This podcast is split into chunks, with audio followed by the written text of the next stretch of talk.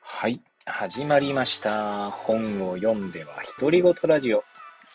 私、変な髪型をしたポンコツ薬剤師こと町田和俊でございます。はい。はい、すみません、えー、はい、失礼いたしました。えーですね、えー、前回、昨日ですかね、配信いたしましたけれども、えー、体は行くですね、伊藤麻さんの本ですけれども、えー、こちらの続きをですね、また語っていきたいなと思います。はい。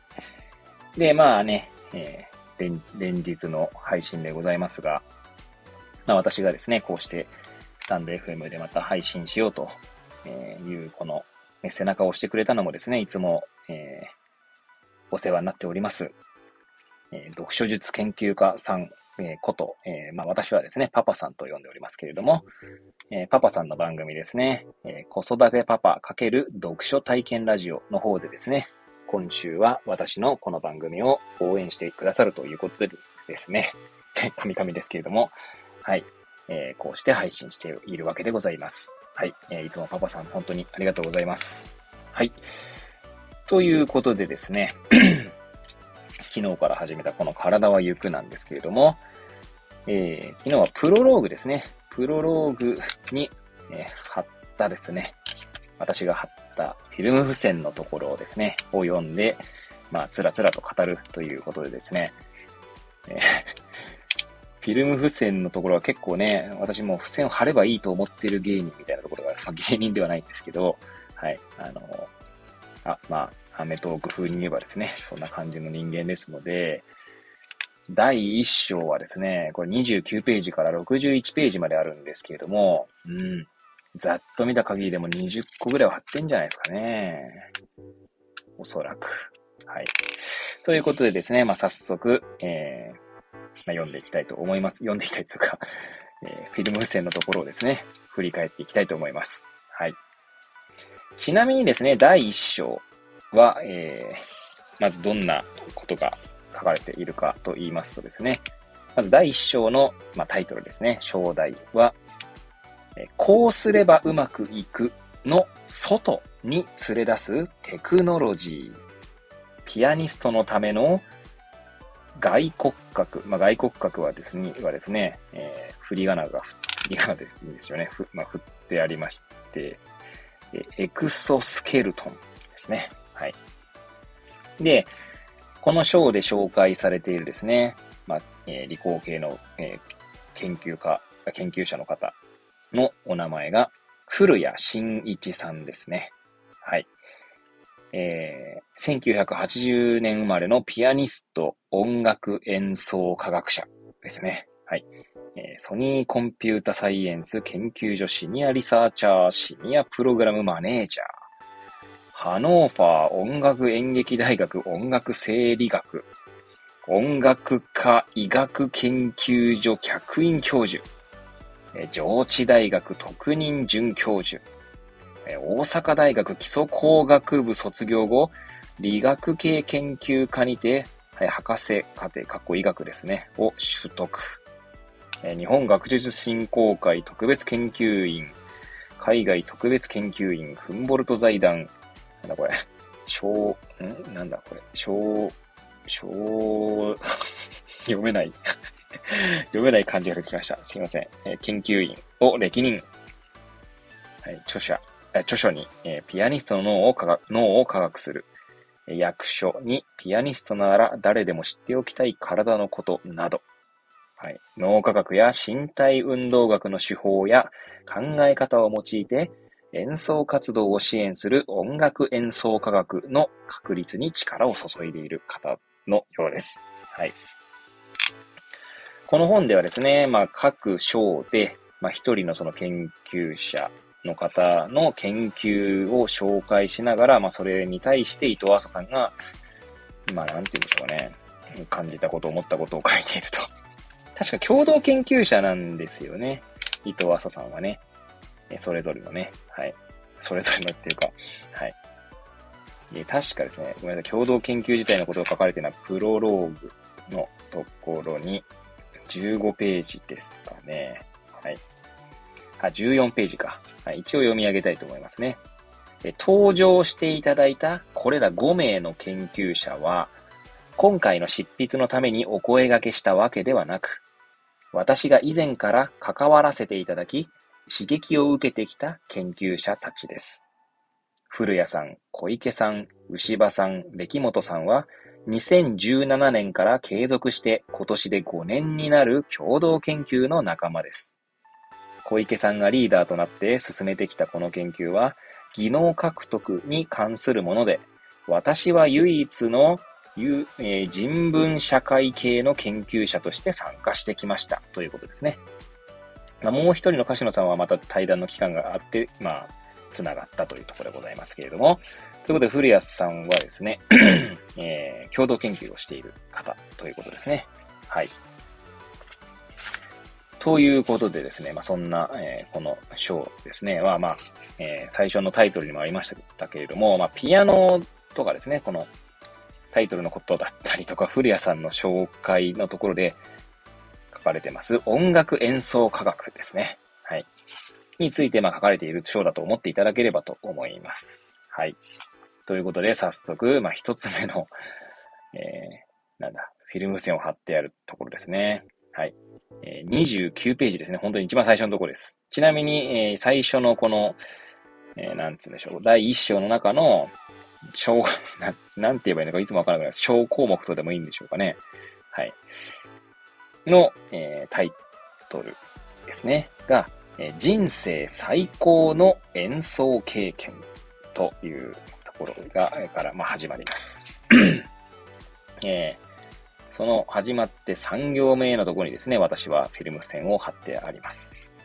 まあ、どうでもいい話ですが、ピンク色の付箋ですね。はい。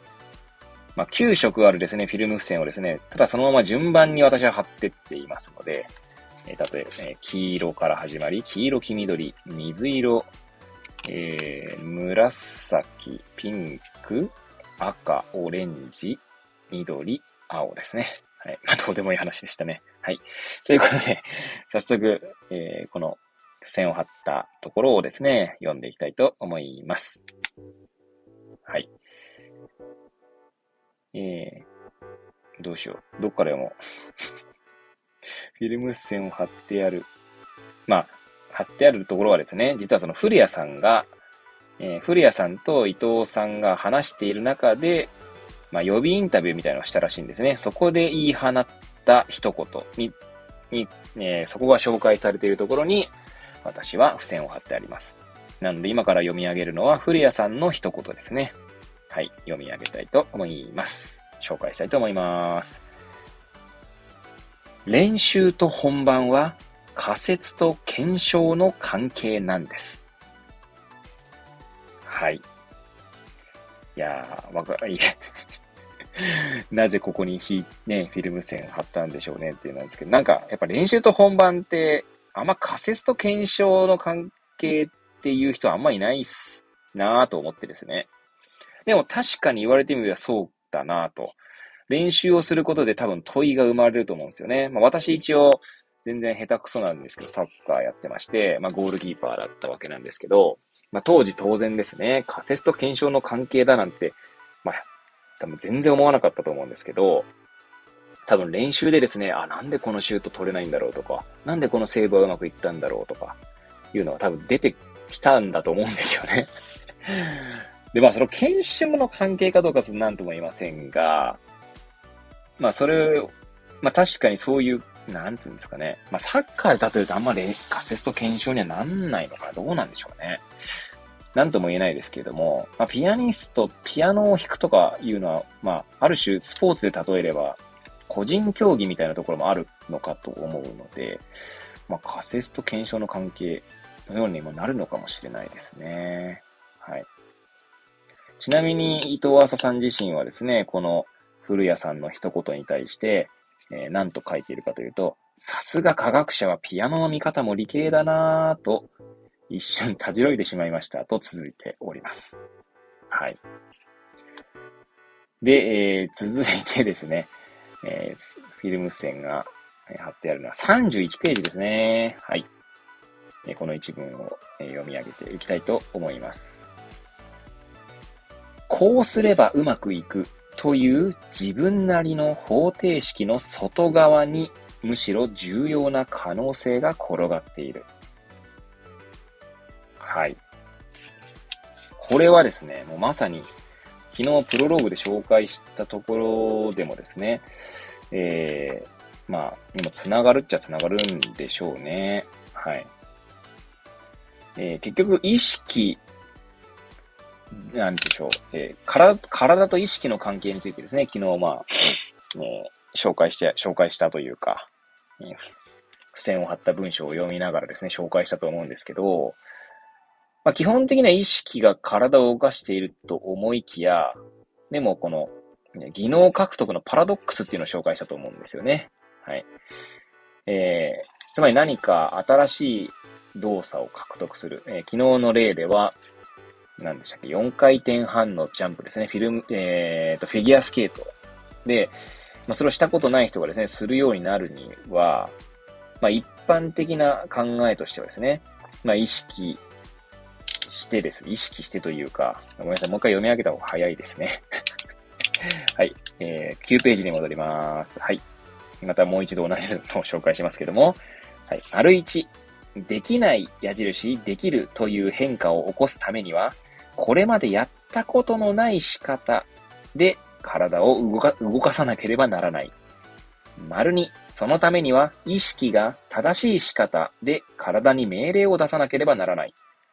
3、しかしながらそれをやったことがない以上、意識はその動きを正しくイメージすることはできない。丸4、意識が正しくイメージできない以上、体はそれを実行できな。い。この丸1から丸4の流れが、えー、技能獲得のパラドックスというところですね。えー、でそして、えー、技能獲得の不思議、つまりできるようになる不思議について語っているわけですね。ですが、昨日も紹介した、えー、けん玉できた VR ではですね、バーチャル世界で体験したものがですね、えー、リアルの世界に戻っても、けん玉の技ができるようになっているという、まあ、不思議についても、まあ、取り上げたわけですけれども、まあ、そこに通じるっていう意味でですね、今の、えー、31ページに戻ってきました。はい。この、こうすればうまくいくという自分の方程式の外側ですね。で、こうすればうまくいくっていう自分の方程式っていうのは、まあ、ある種意識できるわけですよ。えー、なぜなら、もうね、まあ、今読んで字のことをしなんだと思うんですけど、これやったら絶対俺はうまくいくってもう意識できるわけじゃないですか。でも、その意識の外側にあるところ、外側にですね、やっぱりその可能性が広がっているっていうのは、まあ、そこでですね、得た経験ですね。方程式の外側で得た経験っていうのは、体を動かしてですね、意識よりも体は先に行って、できるようになるみたいなことが、まあ、書いてあるわけですね。はい。なんか自分でも何言ってるかよくわかんなくなってきましたけれども、えー、まあ、サクサクとですね、はい、えー、進んでいきたいと思います。えー、ここでですね、まあ、この小項目というんですか いつも、えー、何というのが、えー、わからないんですが、まあ、とにかく、またタイトルが変わりますね。はい。章題が変わります。はい。普段降りてこない演奏を下ろすための探索。はい。またいいですね。この、このね、章の章題っつうんですかね。この小項目のタイトルをですね、読んでいくだけでもなんかこう、ワクワクしますね。はい。そして、え、そこからまた4行目のところにですね、私は付箋を、えー、貼ってありますので、読み上げていきたいと思います。こちらもですね、えー、古谷さんの言葉から始まりますね。はい。えー、読み上げます。ピアノ及びそれを取り巻く環境にちゃんと出会えた。はい。なぜここに引いたん、貼ったんでしょうね。おそらくなんですけど、まあもう読んだのはもう一週間ぐらい前の話なので、この前に読んだ、てか昨年末に読んだ、えー、なんだっけ、えやべ、忘れましたね。タイトル忘れましたが、その能力獲得についてですね、えー、語った本ですね。しかも、 Voicy の荒木博行の book cafe でも、その一冊の新書ですね。ちくまプリマー新書なんですけど、タイトル忘れてしまった。まあ、その一冊をですね、6日に分けて放送していますね。なんだっけ？なんだっけ？自分が、なんだっけ？なぜ私たちはできるのかじゃなくて、名前、ちょっと忘れました。はい。えー、それはさておきですね。はい。で、そこにで、その本にはですね、ごめんなさい、ちくまプリマー新書のその本には、その能力っていうことについて書かれているんですけど、まで、まあ、 Voicy でも紹介されたような話で言うと、私たちがですね、何気なく使っている、まあ、例えばですね、コミュニケーション力が私はありますとかですね。はい。えー、まあ、そういう言葉使えますよね。えー、なんでしょうね。あと、今、パッと全然例が出てこないんですけど、はい。プレゼン力がありますとかね。はい。何何々力がありますとかっていうとですね、その能力っていうのは、その人の中に内在されているものだと、まあ、認識されると思うんですけど、実はですね、結構環境に依存してるものなんですよ、ということが確かその本には、えー、書かれていたと思います。で、確かタイトルがですね、今、今思い出しました。私たちはどう学んでいるのかだったと思いますね。はい。で、そこにはそんなことが書かれていて、そこにはさっきもね、え、読み上げた、え、ごめんなさい、この体は行くの32ページの私がフィルム付箋を貼った文章ですね。環境にちゃんと出会えたですね。はい。ピアニストですから、この古谷さんは。で、ちなみにですね、えー、人生最高の経験、あ演奏経験っていうのは、どんな、古谷さんにとってのですね、人生最高の演奏経験でどんな時の、どんな演奏だったと思いますか？皆さん想像してみてください。はい。で、古谷さんのですね、演奏経験っていうのは、もう、なんていうんですかね、えー、そのコン、コンサートというか、なんて言うんでしょう。そういう、コンサートでいいのかな 発表会みたいな、コンクールか。コンクールの本戦ですね。で、会場間違えたらしいんですよ。で、もう慌ててギリギリこう間に合って、もうなんかあたふたしてしながら、えー、弾いた演奏だったようですね。もうぜいぜい息を、息がこう荒い状態で、で、なんとか、まあ、それを落ち着かせて、手を挑んだ時が、まあ、人生最高の演奏だったと。で、その時の、えー、ことを振り返って、ピアノ及びそれを取り巻く環境にちゃんと出会えたとって言ってるんですね。なんとなく、まあ私別にピアノ昔まあ習ってましたけど、全然ピアノなんか弾けない同然なんですけど、まあ、ピアニストとかですね、まあ楽器の演奏でもいいんですけど、なんとなくですね、ひたすらその楽器に向き合ってれば、いい演奏ができるんじゃないかと、なんか素人ながらには思うんですが、まあそうではないってことなんですよね。はい。まあそんなことがですね、ここでは語られていくんですけれども、まあ、そこ、あまりここで長々と喋ってもしょうがないので、えー、次の付箋に行きたいと思います。33ページですね。33ページには、えー、私2枚、2つ付箋を貼ってあります。1つ目を読み上げたいと思います。どんな技能も具体的な環境の中で発揮されるものです。うまいとうまくいくは違う。うまくいくためには、個人の身体能力の高さとしてのうまいだけではなく、環境の具体的な条件と交渉しながら、即興的にパフォーマンスを組み立てていく適応力が重要です。はい。一つの段落全部読み上げてしまいましたが、はい。環境の中で発揮されるってことですね。はい。まあよくある、まあ私サッカーやってましたから、サッカーでよくあるのはですね、練習だとめっちゃうまいんだけど、試合だと全然、こう活躍できない選手みたいなのがいるわけですね。あとはですね、よくある例で言うと、J リーグではめっちゃいい選手と思っていたけれど、海外に移籍したら全然活躍できなかったとかですね、えー、いうのがあるわけです。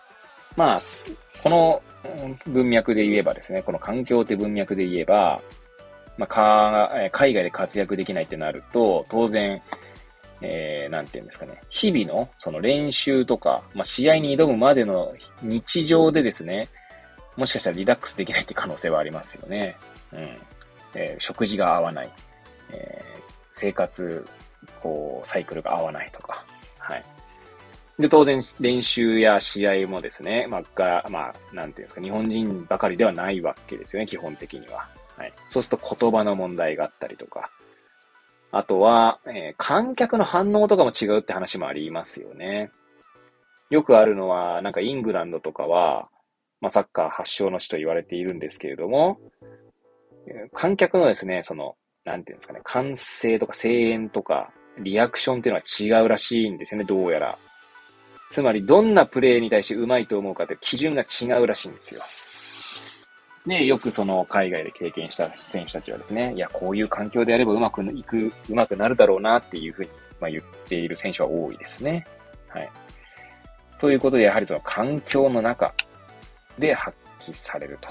そして、うまいとうまくいくは違うっていうのもですね、結構、なんか私の中でビビビッと来てですね、付箋を貼った次第でございます。はい。じゃ続きましてもう一つ、えー、33ページに貼った付箋の文章をですね、はい、えー、紹介したいと思います。古谷さんは、環境に適応できている時の感覚を演奏に入ると表現しています。えー、まあ、ちなみにですね、古谷さん自体自身はですね、この、その演奏に入る、その環境に適応した上で演奏に入っていくというのにはですね、結構時間がかかるタイプらしいんですけど、その遅刻しそうになったコンクールの時は、なんかスッと入れたらしいんですね。はい。いや、環境に適応できる結構確かに、日々の生活でもそうですよね。まあ、私、薬剤師こうやって、こう、としてですね、まあ、別に大した、まあ、ポンコツ薬剤師ながらですね、患者さんとお話ししているわけですけれども、例えばですね、薬局なんかめっちゃ混んでて忙しい時に話すのと、たとえ同じ人と話すとしても、めっちゃ余裕がある時ではですね、まあ話す言葉というかの、話す際の言葉選びとか、多分気づく場所とかですね。つまり患者さんのどんな仕草にこう目が行くのかとかですね。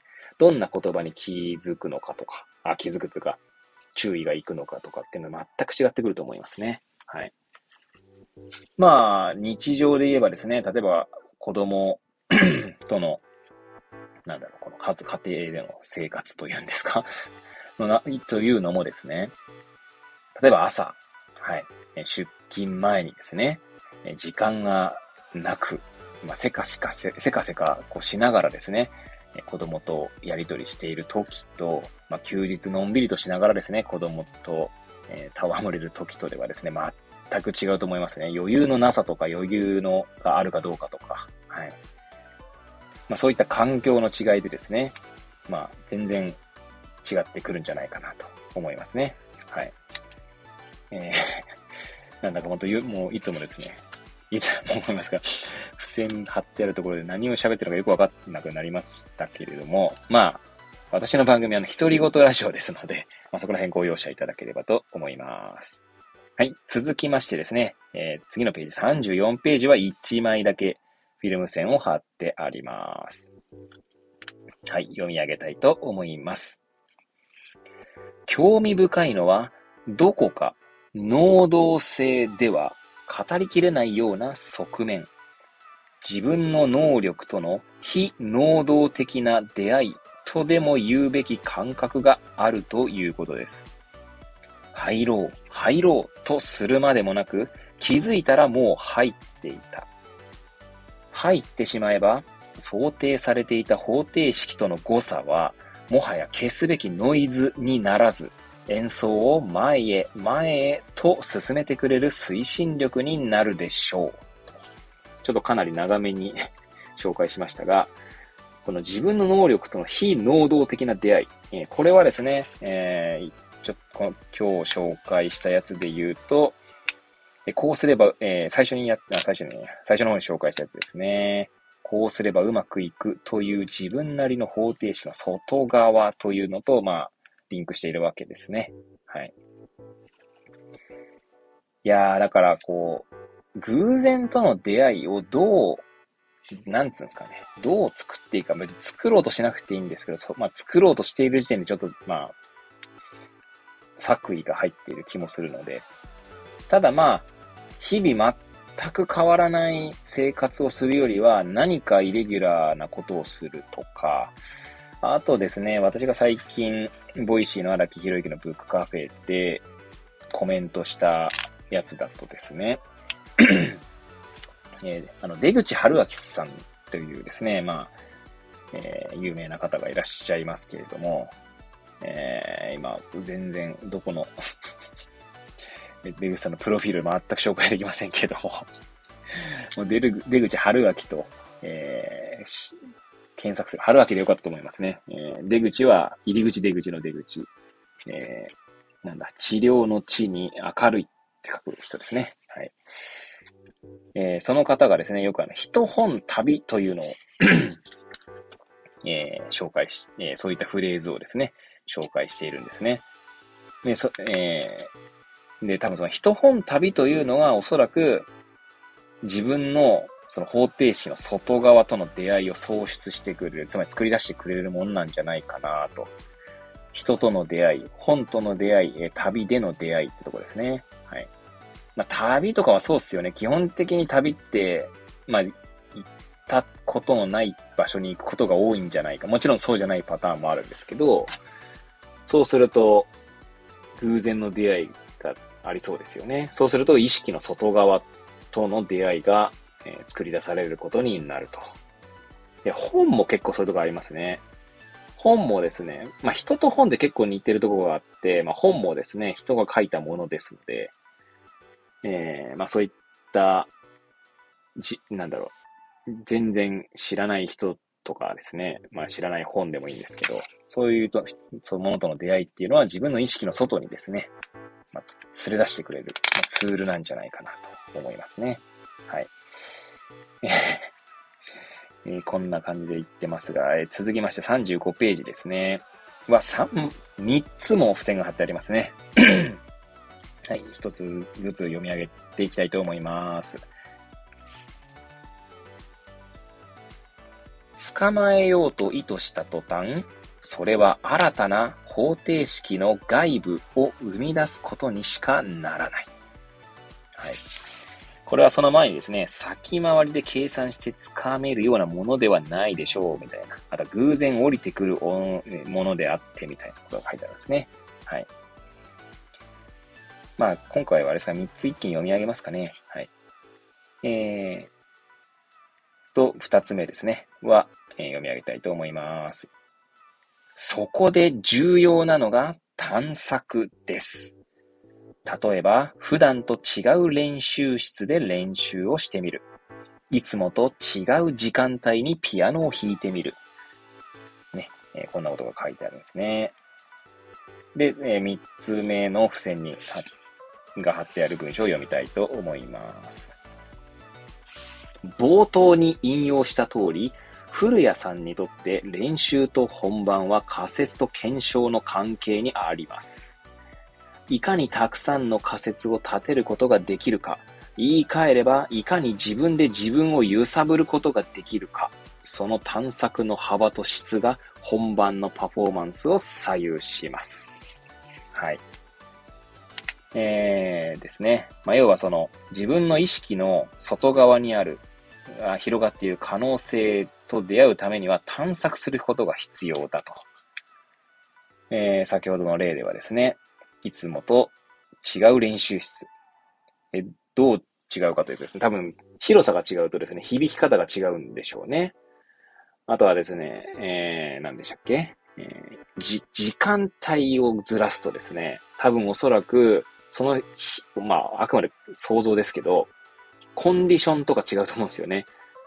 えー、めっちゃ眠い時に 弾いてみるとですね、多分眠気でどういう演奏になるのかとかですね。あと寝起きとかも、まあわかんないですよ。適当に言ってますけど、そういうのでまた違う出会いがあるかもしれない。もしかしたら寝起きの方がめっちゃいい演奏できるかもしれないとかですね。はい。まあそんなのがあるんでしょうね。で、その中で、まあいかにたくさんの仮説を立てることができるのかってことですね。だそうするとですね、まあ、なんていうんですかね、そういった出会いを喜べるぐらいの心の余裕っていうのも必要なのかなって気はしますよね。心に余裕がないと、そういった偶然の出会いを楽しめなそうな気がします。なんとなく。そんなことは書いてないんですけど、あくまで私の感想ですね。はい。ということで続きましてですね、36ページからは、すいませんね。はい。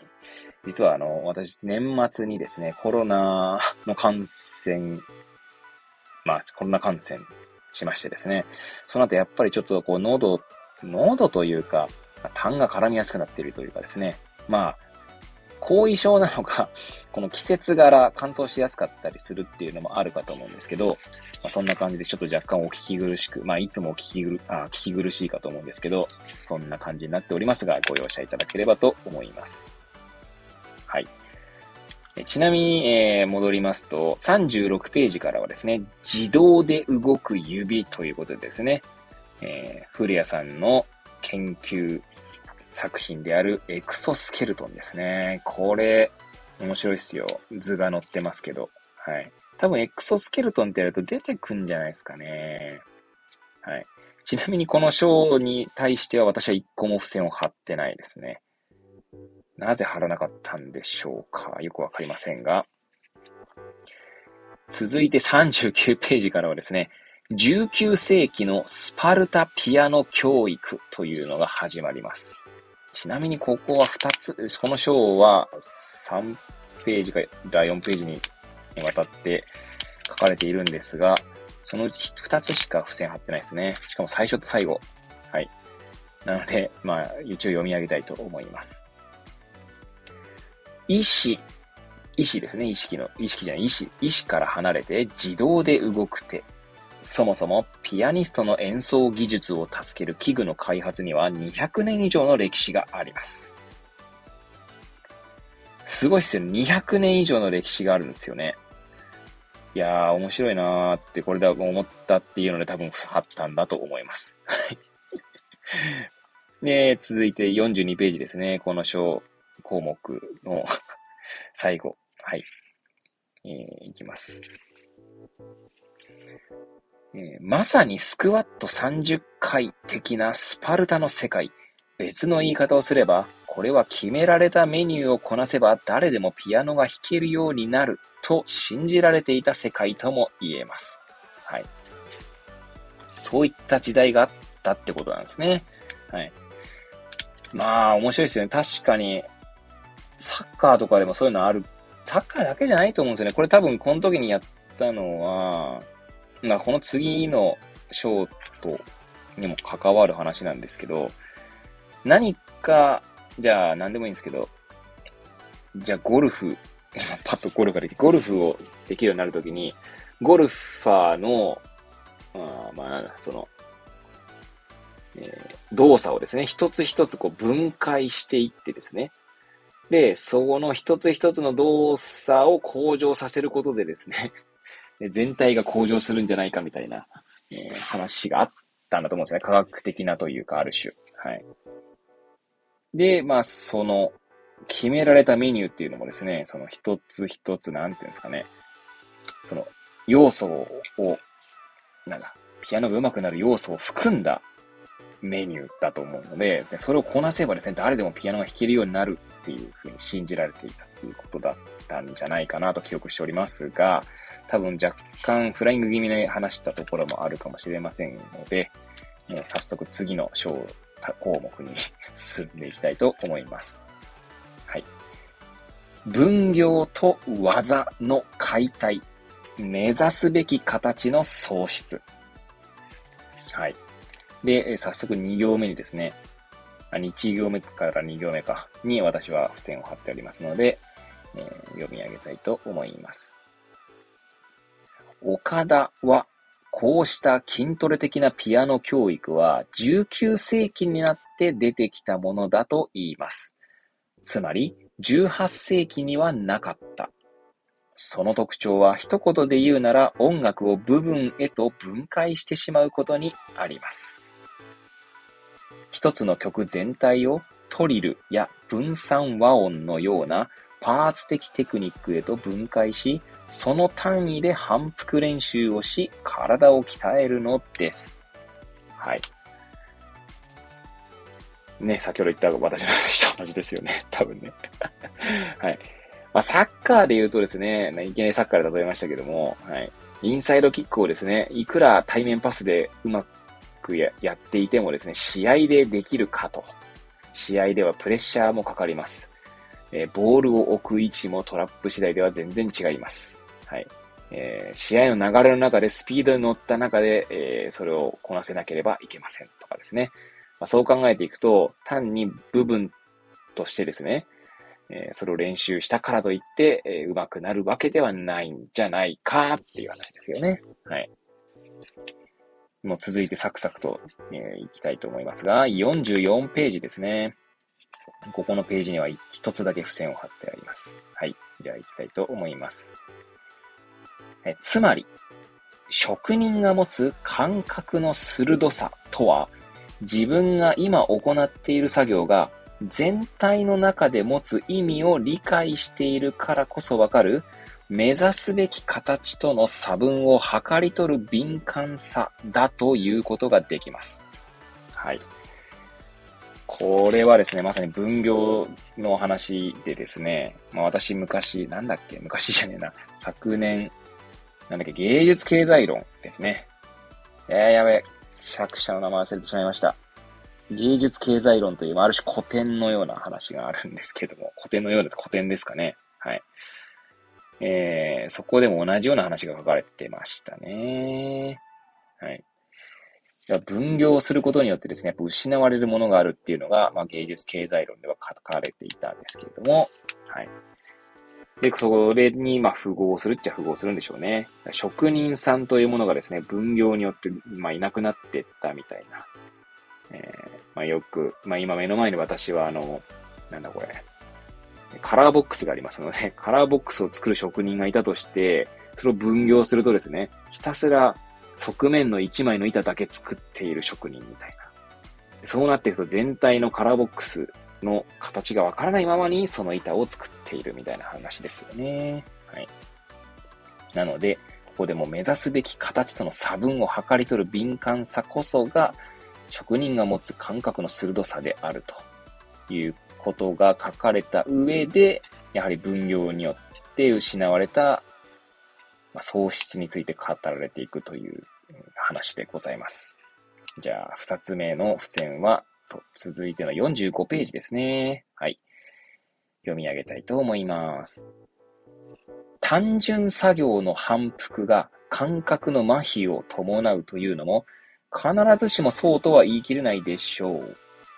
コーヒーの焙煎のように単純作業だからこそ変わりや、あ香りや音の微妙な変化に気づく敏あ感覚が求められる場合もあります。はい。ですね。だから単純だからといって、それが悪いというわけではないってことなんですよね。はい。ちなみにその前ですね、4行ぐらい前には、何をもって全体とするかはケースバイケースでしょうってことも書いてあるんですね。で、先ほど言った、まあ、あの、例で言えば、カラーボックスの板を作る作業っていうのがあるかどうかわかりませんが、あと分業ではですね、よく言われるのがですね、まあ、ネジを締める作業みたいなものでもですね、それ、その作業自体を全、一つの全体と思えば、その良し悪しの感覚が生まれるはずなんだという話も書かれてありました。はい。ですね。その次ですね、かね、えー、もうサクサクいきたいと思いますが、46ページ。えー、この先ほど言った分業と技の解体の章の最後のページで、えー、最後から3行前のところに私は付箋を貼ってあります。はい、読み上げたいと思います。起立訓練によって体を徹定的に服従させる近代資本主義社会の論理があると岡田は言います。えー、まあ結局この岡田さんって方はがですね、えー、なんだえっ、と、この、うんと岡田明夫さんという音楽学者の方がですね、ピアノ教育のありについてですね、まあ、語っている本があるんですね。その本のタイトルが、ピアニストになりたい19世紀もう一つの音楽史というですね、本があるらしくて、まあ、そこで語っていたと。はい。えちなみにですね、その昔はですね、こう、えー、なんていうんですか、イメージでは大リーグ強、結構、これを聞いている皆さんはイメージできるんですかね。巨人の星、まあ私も世代ではないんですけど、巨人の星の星ヒューマがですね、大リーグ養成ギブスでしたかね、っていうものを、え身にまとってですね、投球練習をするんですけど、そんな感じでですね、ピアノを弾く指自体を鍛えるみたいな、いう訓練があってですね。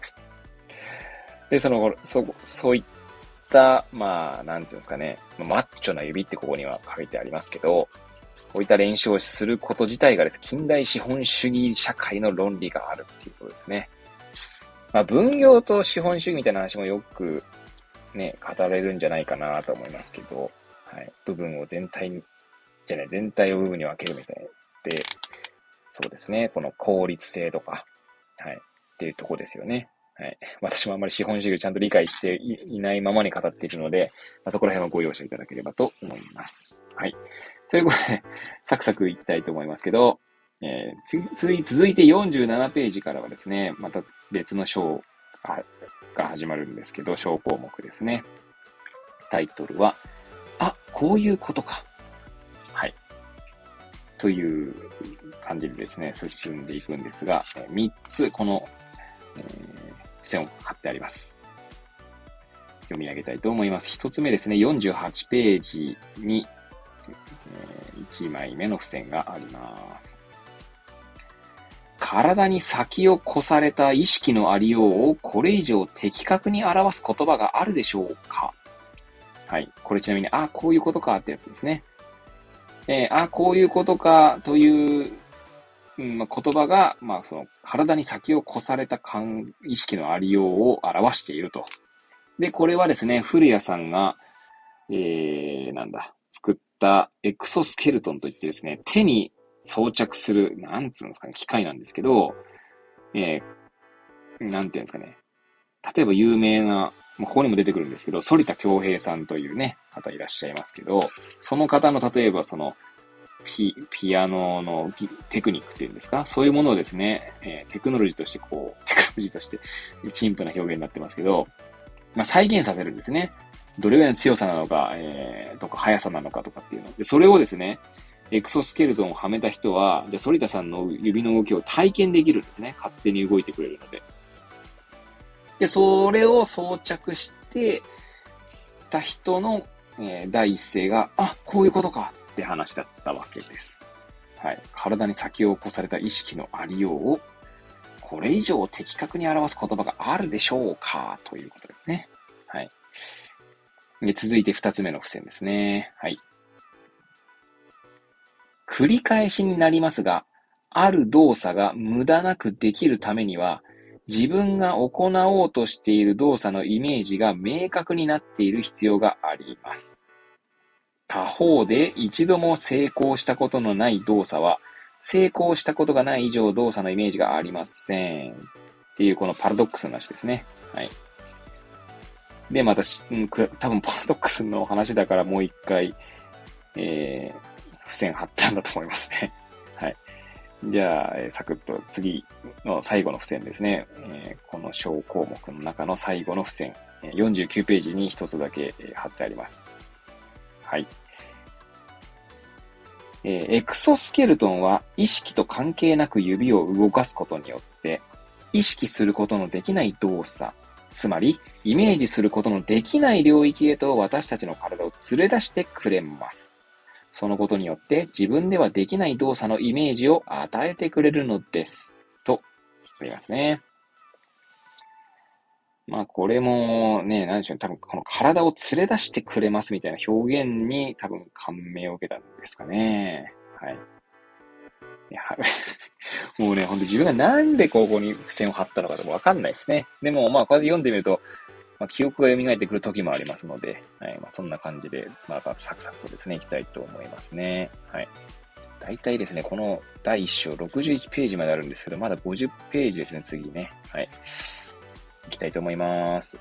続いての小項目、感覚トレーニングとしてのツールというものが始まります。はい。えー、クソスケルトンをですね、えー、60名ほどのピアニストや音大生に実際に試してもらった時の話が書かれていたりしますね。で、この小項目の最後ですね、51ページに、えー、書かれてある文章に、えなぜか私は 付箋を、え貼ってありますので読み上げたいと思います。限界を拡張していくのが筋トレ的なテクノロジーだとすれば、エクソスケルトンは偽の限界から人を解放してくれるテクノロジーだと言えます。はい。筋トレとかはですね、筋トレするとこの、この、まあ、ごめんなさい。そもそもエクソスケルトンのことをフリアさんは感覚トレーニングとのためのツールだと言ってるんですね。はい。で、まあもうここ読んだ方が早い はい。皆さん、頑張ったけど私の才能はここまでだと勝手に決めているところがあるんですが、そこを本当の才能はここまでだよと教えてあげるのもテクノロジーの素晴らしさかなと思っています。と、古谷さんは語っているんですね。はい。偽の限界っていうのはこのエクソスケルトンの例だと、えー、要は有名なピアニストの動きをですね、まあ、再現してくれるわけですね。で、まあ、それで限、限界というか、なんつうんですかね、自分ができない動きをすることによって、えー、限界が突破できるんですよ。外した時もですね、その動きができるようになっている。えー、昨日紹介したけん玉できた VR と同じですね。はい。ことであります。はい。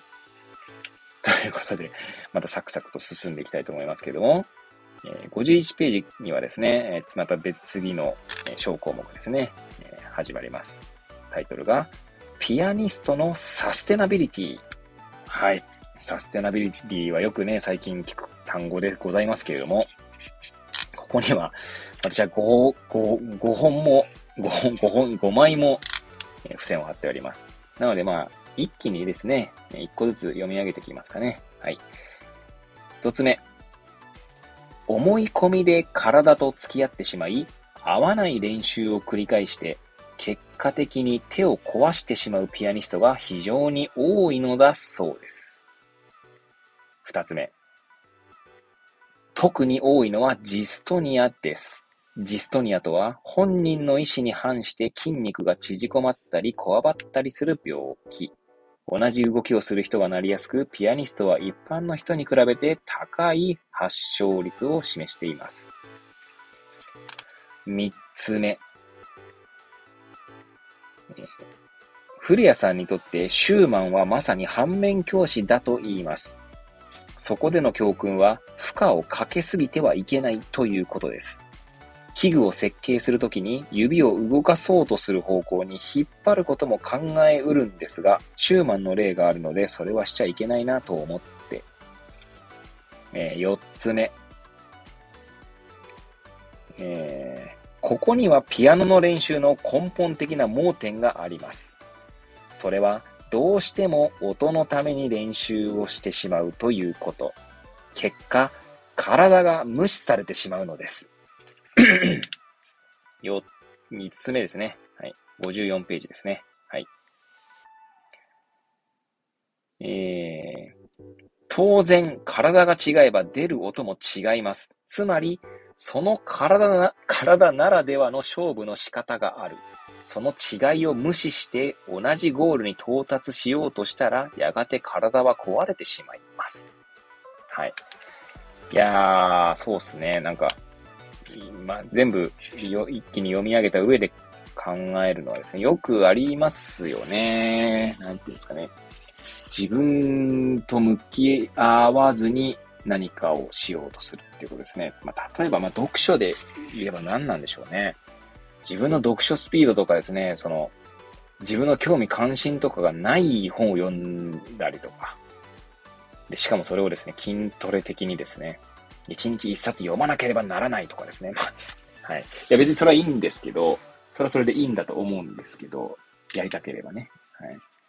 ただもしかしたらそれ、まあ、体壊すのかな？ちょっとわかんないですけどね。体壊すかどうかはね。まあ、体の声を無視してやってしまうっていうのはあるかもしれないですよね。はい。まあ、そうした結果ですね、結果的にこ体を壊してしまうと、ピアニストにとっては、それはジストニアだというところですね。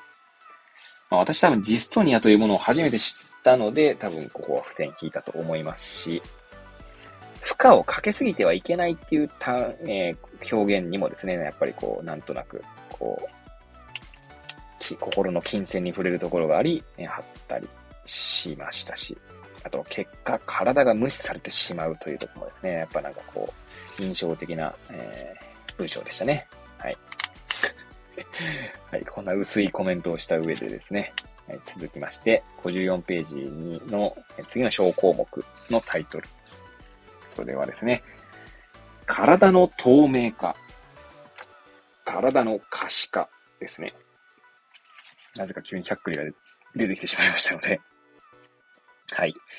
えー、まあ、一つ、えー、ここもですね、4、4枚 付箋が貼ってあります。もう一気に読み上げたいと思います。一つ目、54ページに一つあります。え、つまり、古谷さんがピアノに対して身体制御の観点からアプローチするとき、それは体に注目せよという当たり前のようでいて当たり前ではない強いメッセージを含んでいるのです。え続いて、二つ目。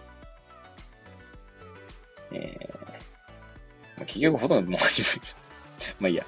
はい。19世紀のような軍隊式ではないとはいえ、日本の古いピアノ教育は主に技術偏重で、体を観察することには重きが置かれていませんでした。いわば、体を透明化することが目指されてきた。その体だからこその音楽性ではなく、音楽性を妨げない体が良しとされてきたのです。えー、3つ目、いきます。えー、55ページの最後の方ですかね。まあ、中盤から最後にかけてですかね。はい。ショパンは生涯を通じて合計180名ほどの弟子を育てたと言われていますが、その弟子たちが解雇っていいのかな？するところによれば、彼は指を強制的に均一にする教えに反対し、運指、えー、運ぶ指ですね、を工夫するなどして指の非均一性や個性が多様な響きを生み出すような弾き方を教えていたようです。えページ変わりまして56ページ最後ですね、の4つ目の付箋を読み上げます。古谷さんが可視化、えー、可視化ってあの、可能の可に視力の視ですね。か、えー、化学の可です。というとき、それはこのような文脈で理解しなくてはなりません。つまり、前提としてピアノにおいては体が透明化してしまいやすいという現実がある。音にばかり注意がいき、体はその従順な実行部隊であることが理想とされているからですと、ありますね。これは結構教育全般に言われるんじゃないかなっていう気もしますよね。例えば私、昨年、まあ、まだ終わってないんですけど、医学教育について学ぶ、学んだわけなんですけど、何かカリキュラムがあった時にそれに従うことというか、に重きが置かれてしまいがちになると。それを受けている学習者一人一人に対してですね、どうしても注意が向かなくなってしまうってことはあるんじゃないかなと思いますよね。まあ、ピアニストの話で言うと、まあ、一個前のショーの話になりますけど、その体な、体ならではの勝負の仕方があると。だから同じ薬剤師でもですね、一人一人多分個性が違うので、えー、まあ勝負の仕方はいろいろあるはずなんですが、目指すべき薬剤師像みたいなものが先行するがあまりですね、そこに合わない人が、まあ、ある種落ちこぼれのような形でですね、え見なされていく風潮というのがあるんじゃないかなと思いますね。はい。えー、お、あともうちょっとじゃないですか。お、最後の小項目に来ました。おこんな感じでやっていけばいいんだな。えー、ちなみに最後の小項目ですね。演奏を可視化する。はい。で、ここにはですね、やはり4枚、えー、付箋が貼ってあります。えー、一つ一つ読み上げていきたいと思います。まず57ページですね。はい。えー、どこから読もう。この多分段落全部読んだ方がいいのかなはい。まあ、全部段落全部読んじゃいます。はい。重要なのは、タッチの動きと全身の動きを同期して記録できるようになっていることです。どのタッチの時にどのような体の動きになっているか。古谷さんが開発したシステムだと、1000分の1秒レベルの厳密さで対応が取れていると言います。ピアニストの感覚は非常に繊細です。そのくらいの厳密さでないと、ピアニストが意識できないことに届かないのです。二つ目ですね。これはどこから読み上げていけばいいのか。はい。また多分段落から読み読んでいきますかね。はい。いきます。古谷さんは多くのピアニストが手しか見ていないと言います。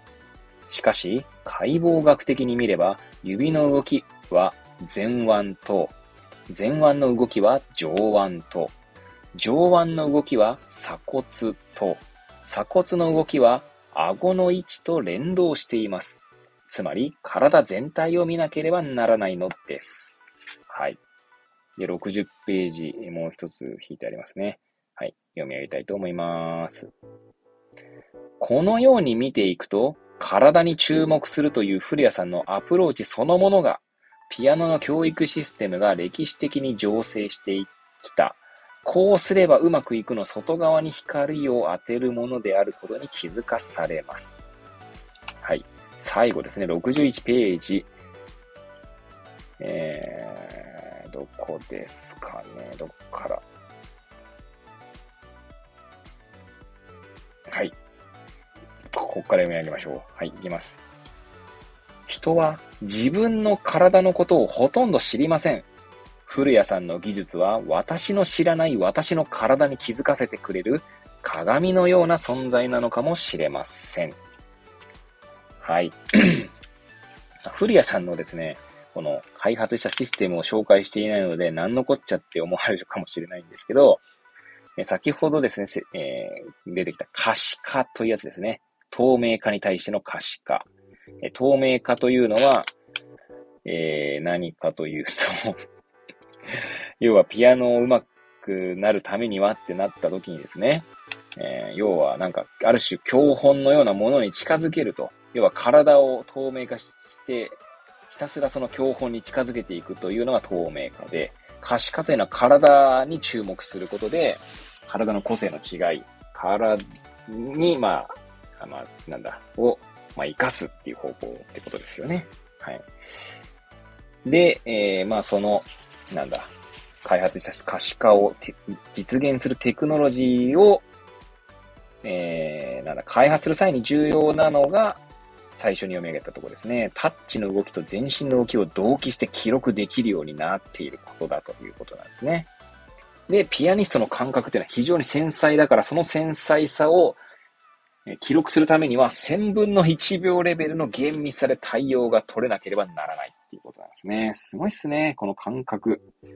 そんな感覚は持ち得ないですね、私はですね。はい。いや、二つ目は結構ですね、私は面白いなと思いましたね。解剖学的に見たら指の動きは前腕、前腕は上腕、上腕は鎖骨、鎖骨は顎。だからサッカーとかもですね、何かこう、例えば何ですかね。じゃあ、インステップキックがうまくいく、うまくこう、ボールがに当たらないって場合にですね、足のとこだけばっかじゃなければ体全体を意識しなければならないってことですよね。腕の動き。はい。頭の位置とかですね。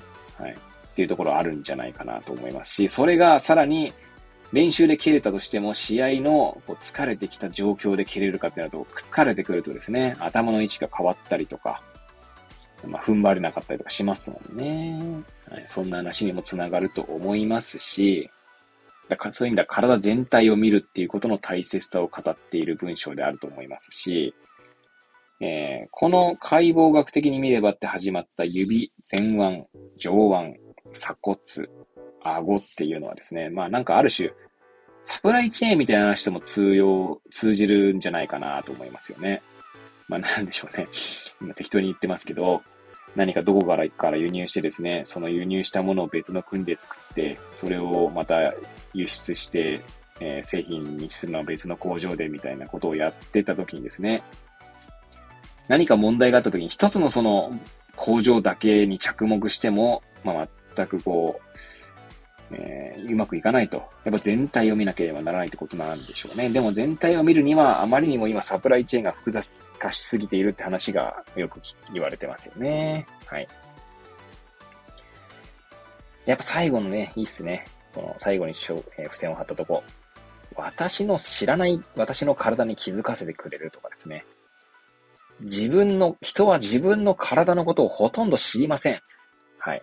いかに体のことが無視されるのかっていうことですよね。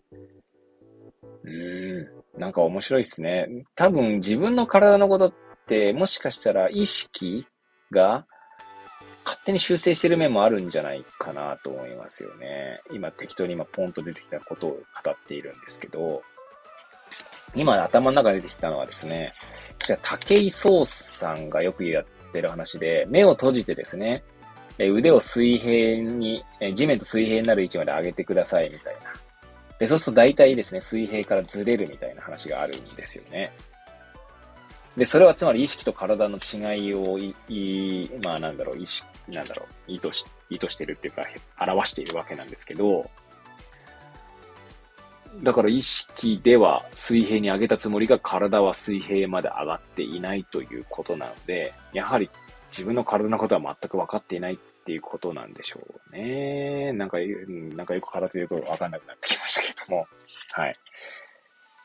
はい。ということでですね、第一章全部付箋を貼った箇所をですね、読み上げた上で、それに対して一言、二言、全然語ってないっていうこともありますが やっていきました。はい。えー、独り言ラジオ、まさに独り言ラジオという感じでですね、独り言を語っていきましたけれども、こんな感じでですね、このやり方はどうなんだろうと思いながらも、まあ、とりあえず第1章もやったので、第2章ですね、えー、明日また配信していきたいと思います。えー、1時間過ぎてしまいましたね。初めてですかね、一人語りで1時間 だったのは私の中では初めてですけど、はい。まあ、こんな長尺の中ですね、もし最後まで聞いてくださる方がいたのであればですね、もうほんと感謝感激でございます。はい。ということで、また次回、え、お会いいたしましょう。さようなら。Thank you.